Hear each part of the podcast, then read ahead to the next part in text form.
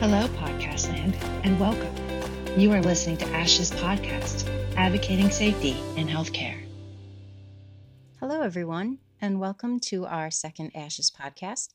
Today, I will be speaking to three lovely ladies who head up the three committees under the ASHES nonprofit umbrella. First, we have Tess Schulman. She is the Science Communications Officer for ASH's nonprofit and is the chair for the Medical Device Problems Committee, also called MDP. Second, we have Lisa Sands. She is the vice president of our nonprofit and is the chair for our Mental Health Education and Empowerment Initiative, also known as ME. And finally, I will speak to Sarah Carlin, the treasurer of ASHES and co chair with me of our Essure Problems Committee.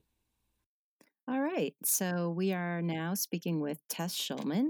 Uh, Tess is our Science Communication Officer of ASHES nonprofit, and she is also the chair for our Medical Device Problems Committee. So, welcome, Tess. Hi. Thank you for joining us. Um, why don't you tell us a little bit about yourself, um, maybe your professional background, and how you got the Science Communications Officer title for ASHES? Sure. My background is in chemistry and physics. That's what I did my undergraduate studies in. And I did my doctoral studies in theoretical chemistry, which is a lot of math and computer programming for those who might not know what that is. And my job as science communications officer is to read scientific journal articles and publications and dissect them and put them in the layman's terms for everyone else out there who might not be familiar with all the jargon and proprietary lexicon that scientists tend to use when they publish information. Yes, absolutely. And that's very helpful for us who um, who don't have that background. How were you affected by a medical device and what brought you into this advocacy movement and to join us on our journey of fighting for better medical device safety? Well, like so many other people who usually get a medical device, I went into it with a very kind of blind faith, you should say.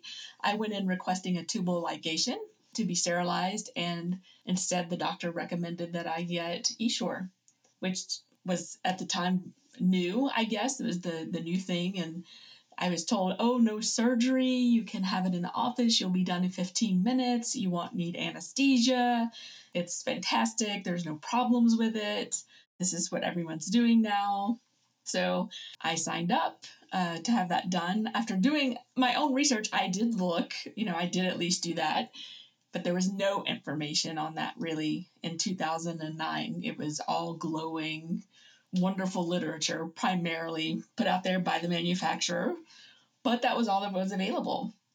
So I got the device, and then within three to four months, immediately started having all of these weird new onset health problems. Um, migraines with auras. I'd never had those before gastrointestinal issues that I'd never had before, and then finally new allergies starting developing left and right to drugs and foods and fragrances and it was very bizarre. And i had no idea what was wrong with me. And i was on the medical circuit for six years uh, going from doctor to doctor. No one could give me a diagnosis at all. Yeah. We've all been through that bouncing around from specialist to specialist trying to figure out you know, what is causing all these problems. So, how did you finally connect it to the Essure device? I saw a snippet on my local news stating that there were women having issues with the medical device Essure, and they sort of described the symptoms that women were experiencing. And it was a light bulb moment for me. I'm like, holy crap. No one even considered that that would be the issue in fact, every time I went to a doctor, I had to explain what Essure was outside of the OBGYN community. Other doctors had no idea. So right. they would just dismiss it and go, oh, no, that wouldn't cause all of these other things. But that was the light bulb moment for me. And you ended up having a, an allergy to the device or to the metals in the device, correct? I, I did. I joined the Essure Problems Facebook group, and there I found the materials list for what was in the device. And I took it to the allergist who had been treating me for all the other allergies and said, I think I might be reacting to this. And he immediately did a panel for metals, and it came back positive for nickel and gold. And at that point, I'm like, oh, I have to get this out. So that's what I did. Within mm-hmm. months of finding the group, I had scheduled with a surgeon to have removal. And did the removal help with your symptoms, or have you now been stuck with some systemic problems? It helped with a lot of them. I haven't had one migraine since removal and a lot of my gastrointestinal problems resolved as long as I stay away from the things I'm allergic to. But the, the problem is, is that now I'm stuck with these allergies. I'm mm. probably never going to get rid of those. That's always a concern. And then anyone that has allergies knows that you're susceptible to cross reactions. So you can react to any new thing at any time. That's frightening. Yeah. Very frightening. So what then led you to want to join this this fight with us to try and get Essure off the market and fight for safer medical devices in general? The the fact that through the process of figuring out what was wrong with me, one of the things I learned is how poorly regulated medical devices are compared to drugs, which is terrifying. We're talking about something that is presented to you as a permanent medical implant that is supposed to be in your body for a lifetime and it's not well tested. And if something goes horribly wrong, like it did for so many of us out there that have them, it's very damaging. And being able to undo that damage is almost impossible. So I joined the fight because that just should not be. It should not be. A device that is put in your body that is supposed to be permanently there should not be less regulated than a pill that I can stop taking if I have an allergic reaction to or some kind of reaction to it. That disparity there, that just blew my mind. And yeah. Yeah, and it made a lot of us angry, you know, and the the deeper I think we started looking into that, the the harder we wanted to fight to change some of these rules and regulations. Um, so that kind of leads into how MDP came about, medical device problems. You know, we we broadened beyond Essure and into this larger scope of medical devices. So tell us a little bit about MDP, what we've accomplished so far, and what we're trying to work on now and where we're going in the future. Sure.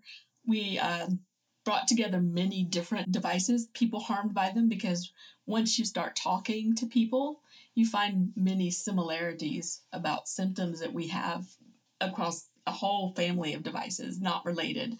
So hip implants and mesh for hernia or mesh for organ prolapse or breast implants. Know, you know breast implants have been under scrutiny since the 90s and it's they're still a problem. We joined together and decided that we have power in numbers to make these regulatory changes that we desperately need.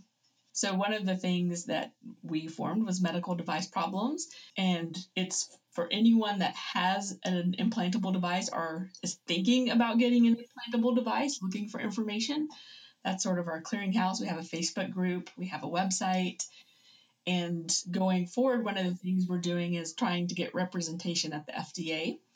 One of our accomplishments is we just sent people to testify at the hearing in November. The FDA had a hearing on metals in medical implants, and we sent two representatives and joined forces with Dr. Stephen Tower, who was in the Bleeding Edge, who is a physician who implants uh, hip implants and also had one himself that went terribly wrong. So that's one of the things that we're doing.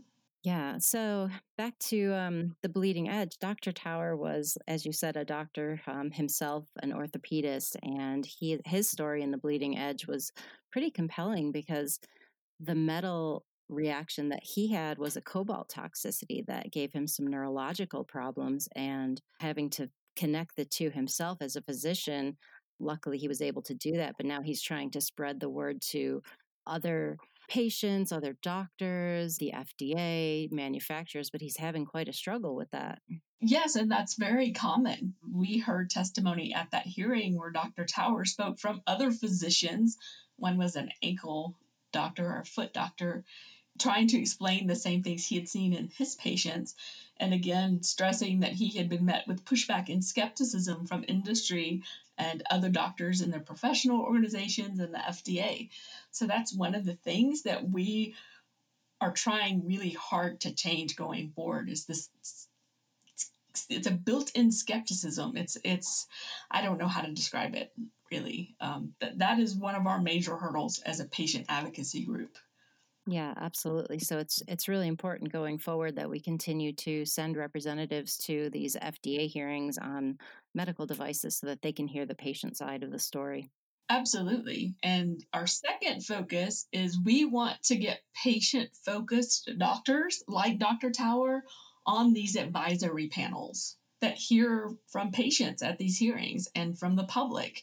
Because the one we just spoke with, we felt a distinct lack of patient representation on the panel. In fact, Dr. Tower had applied to be on that panel and was rejected. But at the same time, the FDA gave industry waivers to industry focused people to be on the panel. So, one of our other focuses as MDP is to identify and nominate patient focused experts, scientists, clinicians, doctors who would be willing to serve on these panels that hear about these kinds of problems because right now it is very one sided in favor of industry. Yes, absolutely. And then we have to look at some of the current laws and regulations in Congress. Maybe you want to talk a little bit about that and some of the bills we've been trying to work on. Yes, one of our major focuses is uh, the Medical um, Device Safety Act, MDSA. And this is what? Is this our second or third iteration of this legislation in Congress? Is that right? I think third, yeah. Yeah, this is our third iteration. So we're trying to get this passed. And this is the other prong of device regulation that is broken in that if you get a device and find out later that it was approved on scant or non existent data and you're harmed by it, you will have no legal recourse if it's a class three device. You will have a very, very hard time suing the manufacturer because of a, something called preemption. So, the Medical Device Safety Act goes back and amends the um, Food, Drug, Cosmetic Act to state that it doesn't bar constituents from suing a manufacturer just because it was FDA approved, which right. Kind of been their their their get out of jail free card for years. Um, so we're trying to change that you know where where we constantly tell the FDA, look, if you're not going to do the heavy lifting when you're approving these devices and monitoring them in that the post market, then you have to give patients a way to have recourse. There, there has to be something done. There has to be a balance somewhere. Yeah, absolutely. Because even if these FDA, you know, supervised trials for this device, um, send it to market 10, 20 years later, you could have problems that didn't show up in the clinical trials, and you have to be able to go back and revisit that.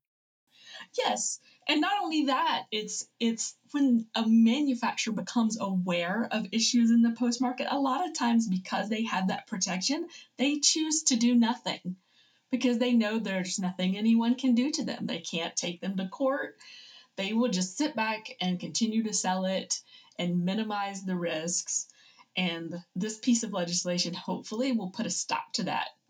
Because if you know that patients can sue you because you knew of a risk and chose to do nothing, you are likely to either pull that device and fix it and make it better and then put it back on the market, or at least do a better job of telling patients, hey, these are the things that we're seeing now 10 years later that we didn't see in our trials. Yeah, it makes them be more accountable, you know, and um, have some sort of incentive for protecting the patient and not themselves. Right. And right now, what we have is industry protecting themselves. Absolutely. And unfortunately, the FDA seems to be helping industry more than they're helping patients. Yeah. And it's time we change that. We need to turn the tables and um, put patients before profits, as we say. That's what we say. And as medical yeah. device problems with so many people encompassing so many devices, our goal is to be loud. That's how you get things done. That's what we found is you be persistent and you be loud. Absolutely. And we have an amazing admin team and we have a lot of people in our group. So um, please join us on Facebook. Our group is called Medical Device Problems. It's a closed group, so you have to send a request to join and an admin will approve you. And then we have medicaldeviceproblems.com, which is our website and has a lot of resources there available for you.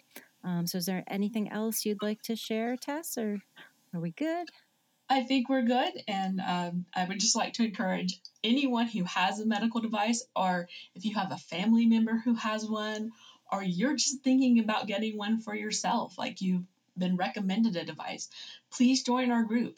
This isn't just for harm patients, it's for anyone who wants safe medical devices which should be everyone. yeah, yeah, and that's very important. Um, I don't think anyone wouldn't trust their doctor until after you've had a bad experience with something and then it's like okay i should have done a little more research. I should have done a little more uh, digging on my own. I shouldn't have put all my blind faith in my doctor. Not that the doctor was wrong in any way he's probably believing what the manufacturer was telling him but yeah you have to do your your diligence and do your research and look at what's out there look how many adverse event reports have been filed with the fda on the device um, there, there's information out there now and you can find it and and we can help you find that information and make an informed decision about a medical device going forward. Yes absolutely. That's our goal. Well thank you so much for joining me and doing this podcast and we'll talk to you later. Okay thanks angie. Yep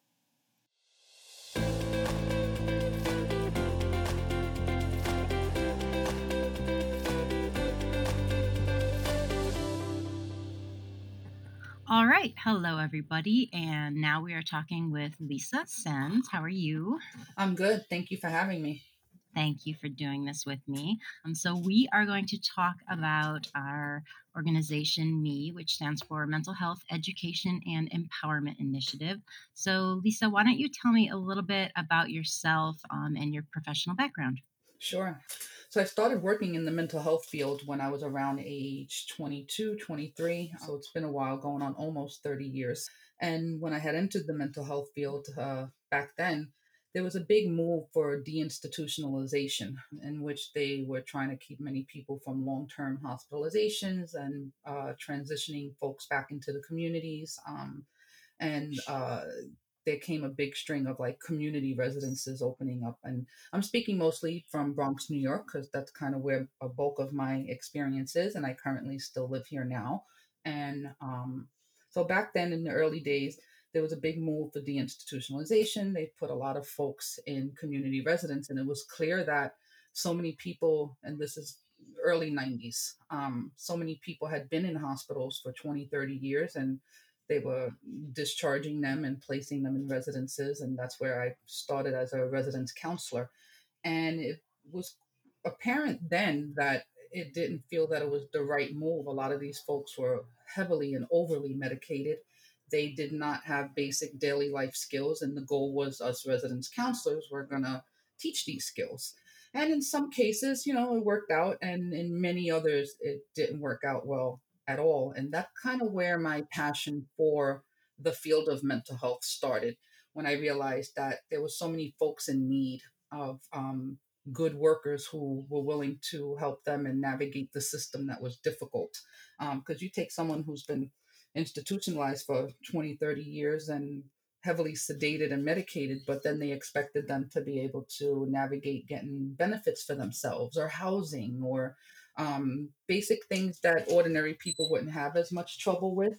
However, um, it was difficult at that time. So that's kind of where my passion for it had started. And then from there, I moved on to doing uh, case management in the community, which was actual field work, actually getting into the communities and helping people navigate those systems, escorting them to get medications or injectable medications if they needed it, and helping to teach basic life skills. Um, so that's kind of where my work started. Um, so fast forward to present day. Um, and through that time, I went through school, getting a bachelor's degree in forensic psychology. And then um, it wouldn't be until I, I, was almost 40 that I decided to go back for the graduate degree in social work, which then further uh, further enhanced my passion for the work, so to speak. And I had a lot of other professionals telling me that I had a lot to give and offer if only I had that master's degree.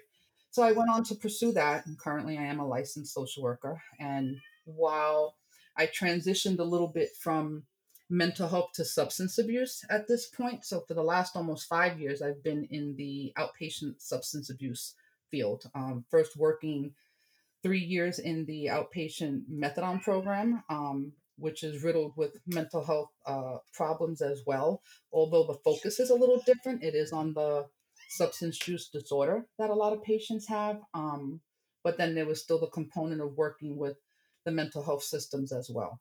During that time, um, I did myself become affected by uh, certain things that led me to want to continue my passion in mental health. Uh, I experienced something with my own child who was an adolescent at the time. And that process would teach me that the system and the field itself really needed a lot of advocates and a lot of advocacy work to be done in order to change certain things. Um, so currently, I am in outpatient substance abuse with the primary focus of working on uh, the systems of mental health.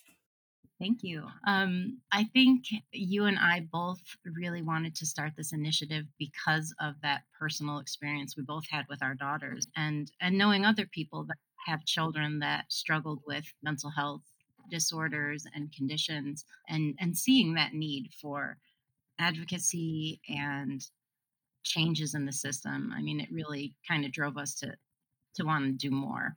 I'm super excited to be part of this committee with you. Where do you see where do you see us going with this? What what are our goals for the future and what would you like us to accomplish maybe in the next year or so?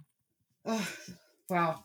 The layers on the problems within the system are are there's so many and um the direction I see us going is actually really being a strong voice in the advocacy work to help others. Um, I think that you and I, as we as you said, we shared something in common when it came to our own personal experience with our children to really see that there were systemic problems. Unfortunately, there's so many parents who end up in that same boat, but for some reason they don't have that same passion to figure it out or to really try to do the work or cannot. No judgment on the reasons why. So the direction I see us going is actually being that strong voice, actually sitting down with elected officials and saying, we've been through this. This is what we understand. This is what our children even understood. And this is what we what we would like to see happen. And of course, it takes it takes a village to make change and it takes a lot of people. And I'm slowly but surely starting to see hopefully our network growing to more passionate individuals who understand that unless we really team up, nothing's going to happen there's a lot of work to be done. So I do see us being a strong voice in the community of mental health, eliciting a change or hoping to. Yeah, I think um, going back to the point of people with mental illness not being able to navigate the system easily. I mean, I did all the navigating, and so did you for our, for our daughters when when they were going through their needs, and it was difficult for a functioning person. I can't even imagine my daughter having to um, apply for disability or food stamps or get the mental health care that she needed on her own. There, there's just such a, a lack of, um, I guess, advocates for these people, and that's that's where I really want to come in. I want to help advocate for um, the people that don't have anyone advocating for them, or even Absolutely. help the families with children that don't know how to navigate the system either. Help those families and those parents. Um, I'd really like to um, offer that assistance. Absolutely. Well. And so just you know we come from different backgrounds. We have the same passions um we've talked about that often you know similar passions and such. And i think what was what was a game changer for me in the process with my daughter is that here i am i was a social worker um, what we'd like to call a pretty seasoned social worker meaning many many years of experience under my belt. I also was a clinician and yet when it came time to taking care of my daughter, I almost felt like I was a fish fresh out of water, meaning that it was like anything I'd never experienced before. I was like, wait a minute, this can't possibly be this difficult. Children, we're talking about children. It's got to be 10 times better. It's got to be easier to navigate the system, right? Everyone wants the best for children. So when I started really stumbling upon all these barriers and obstacles, or even being a seasoned social worker, but yet a doctor not quite agreeing with me or you know uh respecting that i had that opinion or such and such. And um i remember the very first psychiatrist that was another part of the issue. Well you're not a doctor. Uh no i'm not. However i do think i have some say in something. So that was the game changer for me. It was just the every time i hit a brick wall and it was like, no, I'm getting behind this wall. And there was some system of such saying, well, nope, that's kind of not what we do. And it's like, well, this is what we're going to do. And it's, you know, that became the problem for me. It became the game changer when I was showing up at case conferences for my daughter, packed with knowledge and research and literature and just, you know, well, no, we need to try this. And no, why can't you do this? And no, you assured me that if I did this, you were going to provide this type of service for her and it was just one battle after another battle after another battle. And you and I have talked about the concern with over medicating. Oh yeah. Uh, of our children. Oh, yeah. That now here we are a few years later, and I truly believe our kids have been poisoned. Yeah. This is not something I thought of in the beginning. This is not something I would have said two, three years ago. No. However, to see the course of action or the modality that is used when treating children it, it's just from top to bottom in my opinion my professional opinion my mother opinion it's all wrong. Yeah. It's all wrong from the day you walk into an er in a psychiatric crisis it's wrong. And how that how it's been approached and the way that it's been handled. So there's a lot of work ahead of us and like i said i really do hope that we are going to be that voice and help to make that change because it is so needed to all the unsuspecting parents coming behind us or to this day presenting for the first time learning that their child has something of a psychiatric issue not knowing where to turn who to turn to. So yes i'm with you on that one. We're going to make this happen. We're going to get change to occur. Yeah i agree.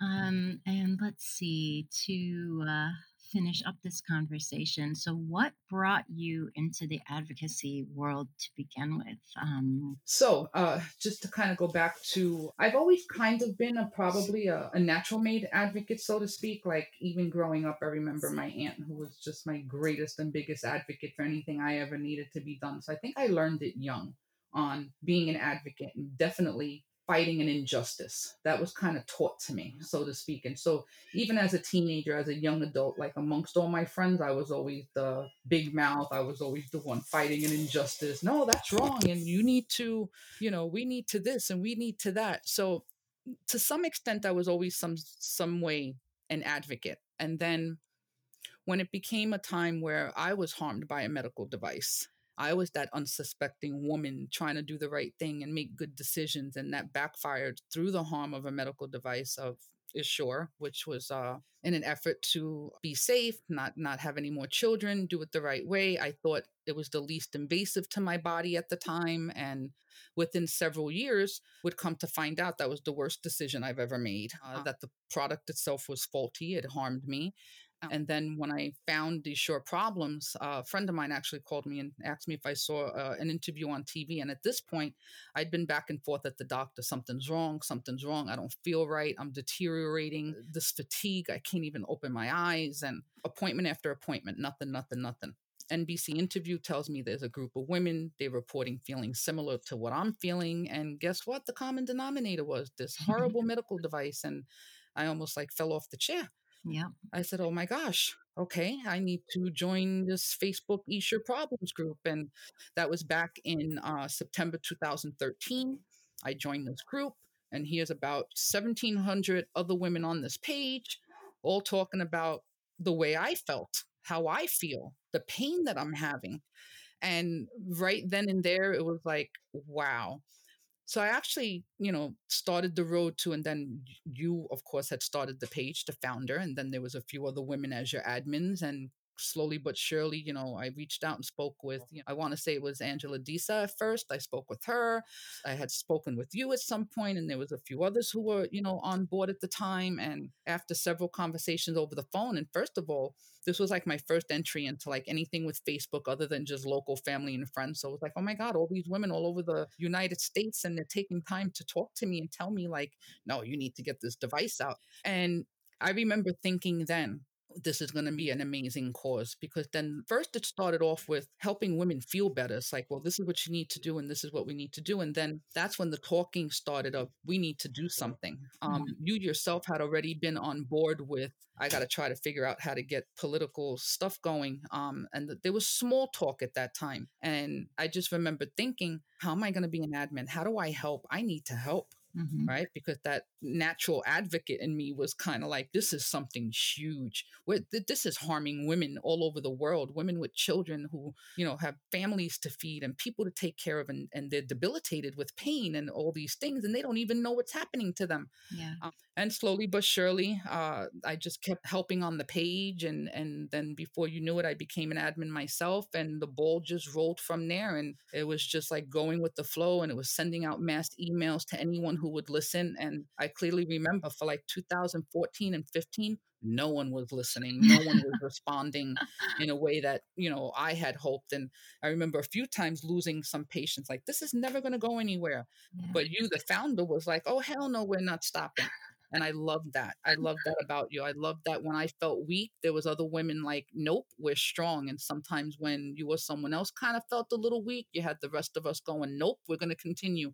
And so through my own experience being harmed by a medical device and recognizing that there is no real governing body who's protecting us. We'd like to think the Food Drug Administration protects us and helps us, or even things like the CDC, Centers for Disease Control. But at the end of the day, it's all mm-hmm. about money it's all about benefit to risk ratio and if there's not enough people harmed then it doesn't matter that this amount of people were harmed as long as a million people weren't and then it became about and there was never there was never an acceptable number. I can't remember even how many times we asked the fda how many thousands of women have to be hurt. 10,000 15,000 like what what's the magic number here where you're going to actually do something? And there was never a magic number. There was never an answer okay well we'll look at this when it hits 30,000 or 40,000 like it was just absolutely. Uh, and that was always mind blowing and something that I had learned in that process was cuz I clearly remember doing the research right? The research that was available back in 2008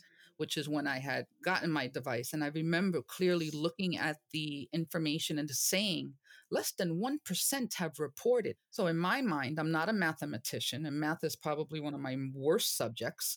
But I remember thinking, well, less than 1%. Well, I'll never be less than 1%. Look how little women, never understanding and realizing that, well, what is that less than 1% number of? Is it a number of a million so then that makes it you know hundreds of thousands or and then when the scope of understanding that right. i said wait a minute the less than 1% is a huge number than what i initially thought when i first got the device and then now i understand that that less one, mm-hmm. than 1% you could be very likelihood to be that less than 1% which again is something i didn't grasp way back when and especially you know here i was i was a, a mom of three kids i had a set of twins who were seven at the time i was a grad school student i was working full time i had a husband mm-hmm. so of course it was like yeah sure i can just come in at lunch and you can plug me up and i'm good to go i'm out the door and so and i think so many women, not just me, were in that type of conundrum where it was like, my life is so hectic and busy. I barely have enough time to check the stats on this. I barely have enough time to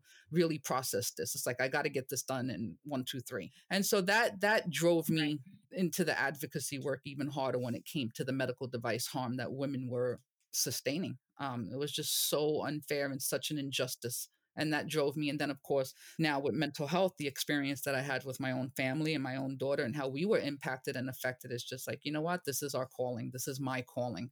You know my calling is to fulfill this yeah. passion by helping others and truly hoping that we can save even if we save one it's tremendous. Yeah and i think it's just such a natural progression for a nonprofit going forward. I mean we fought the Essure fight for almost 10 years. And now that it's off the market and you know we have time to focus our efforts in other areas you know and we've got other committees the medical device problems committee and and then you and i can kind of work on this passion of improving our mental health care it just you know it was a natural flow and it's definitely something where now we can work on the things that we're passionate about. Yes, we were passionate passionate about Essure because it happened to us, but then this thing happened to our children, and we want to fight for them now and for changes yes, for future yes. children. So I'm just so excited about all the work we have going on, and I'm so happy mm, to have Thank you you. I'm, I'm really happy. I'm really, really happy to be there. Like, I remember years ago, and a few people who know me knew, like, I always saw this nonprofit. I always saw this kind of progression of this could be a nonprofit. This is the direction that we're going. So for me, the vision of actually being a vice president on this nonprofit is a big deal because it's something that I saw years ago, but never really knew how it would come to pass, if that makes any type of sense. And I think it was just Yeah. through passion work and through advocacy and through commitment, dedication, because not a lot of people would understand. And I've joked with you before, not a lot of people would understand. Well, how do you have this time to do all this stuff and, and you don't even get paid for all this stuff? And many people don't understand, mm-hmm. but a lot of times our purpose and passion is fulfilled through the volunteer or through the stuff that comes from the heart. I think in a perfect world, yeah, we would love to be paid to fulfill our passions and do the work and, and that's where we generate our income from. And you know what? Going forward in the future, we may end up there. But right now, I think in order to get there, this is what's needed now. It, it's that true love for the work. It's that true passion to help people and to spread the word and educate Mhm. and, and share awareness. I do it every day of the week when I'm running groups. Uh, sometimes things just speak to me and I know it's got to come through me. You know, I think you can relate Yep. to that too, as you said. And we have an amazing team. I mean, started off so small and we're just like growing in leaps and bounds. And I really do see the direction of ASHES being a really good direction. Really good direction. I'm excited about I it. I agree. Well, thank you for spending time with me today, and You're hope you have welcome and thank you for having me. day. And you'll hear from me again. All right. Thank you. Bye, Lisa. Bye bye.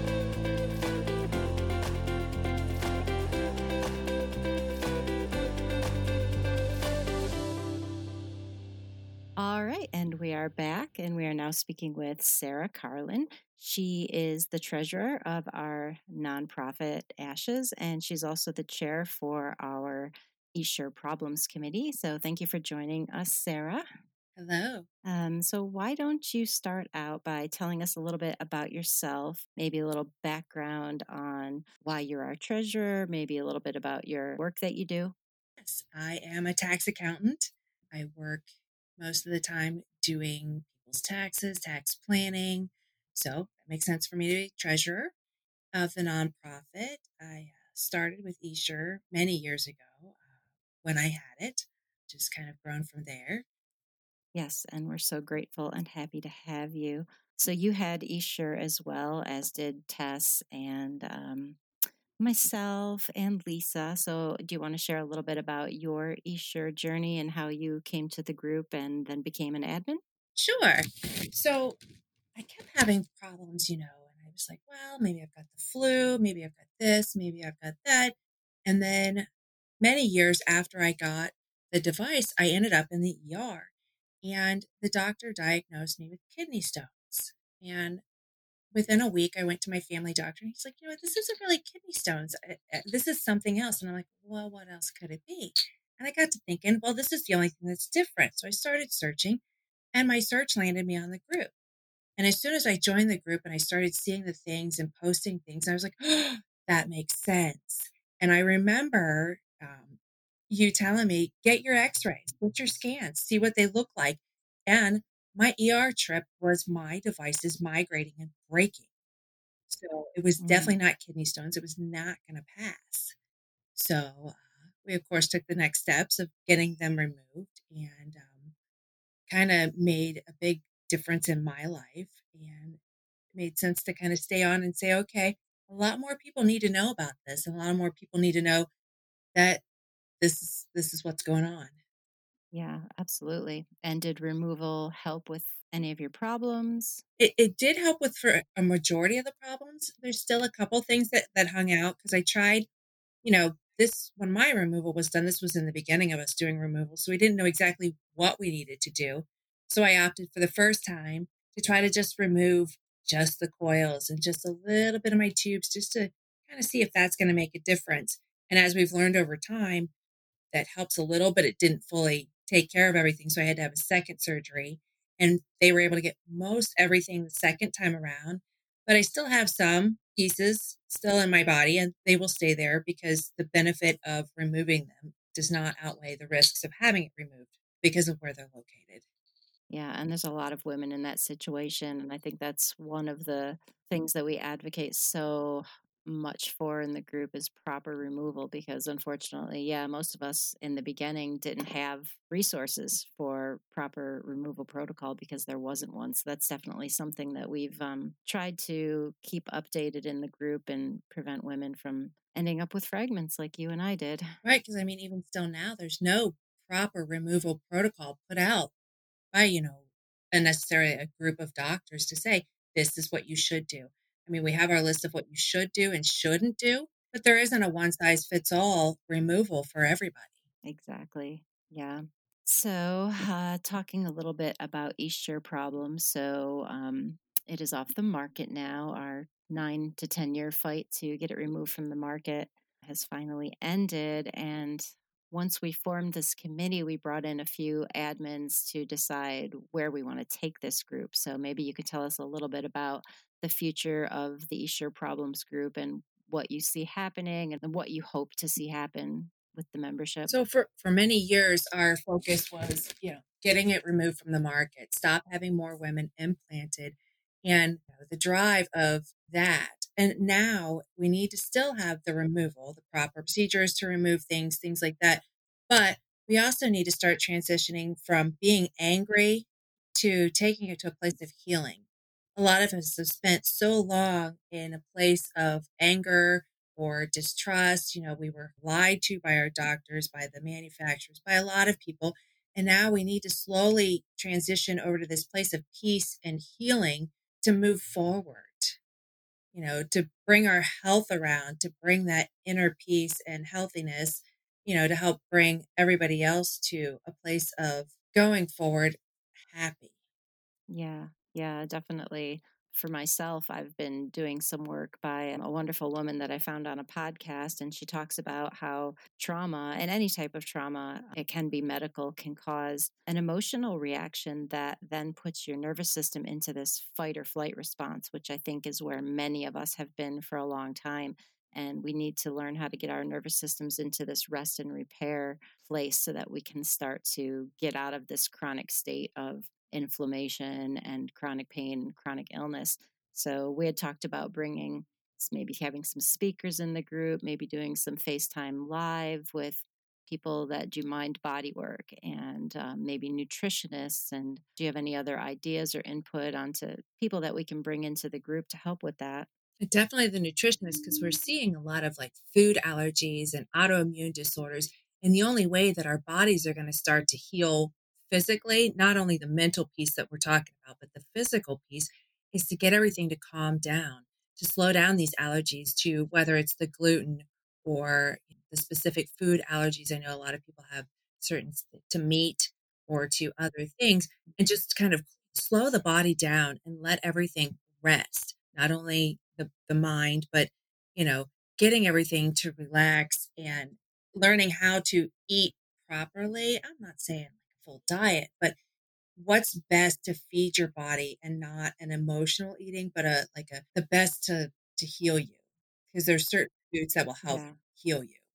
Yeah, especially the women that have gone into this autoimmune response and like you said they're just reacting to so many different things that they're eating that they never used to react to before. Yeah, I think that's a huge a huge important step that a lot of women need to take so yeah, for me personally, I I could eat gluten my entire life. I have, you know, I have a sister who has a gluten allergy, so I knew exactly what it was to avoid. But until this last year, I could eat gluten, and I had to start taking gluten out to heal my thyroid and heal my autoimmune issues to get that to calm down. And it made such a difference. And it was just one thing. It was more taking processed foods out and then having to start and think, do I really want to eat this? Should I eat this? Absolutely.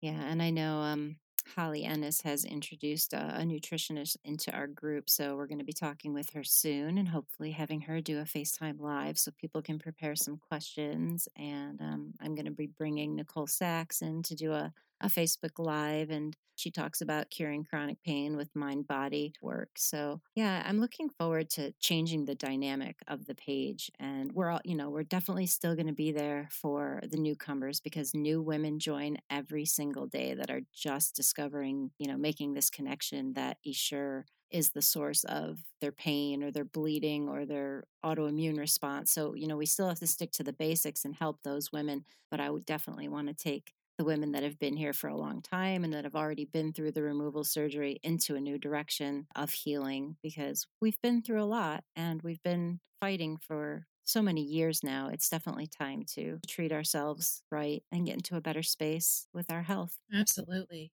I mean, you look at how many years, eh, over 10 years. Yeah. Over 10 years of, of a constant fight and all the women, all the, the men, the families, the children, everybody. And it's time to be able to create a more positive take out of this, takeaway for everybody. Mm-hmm.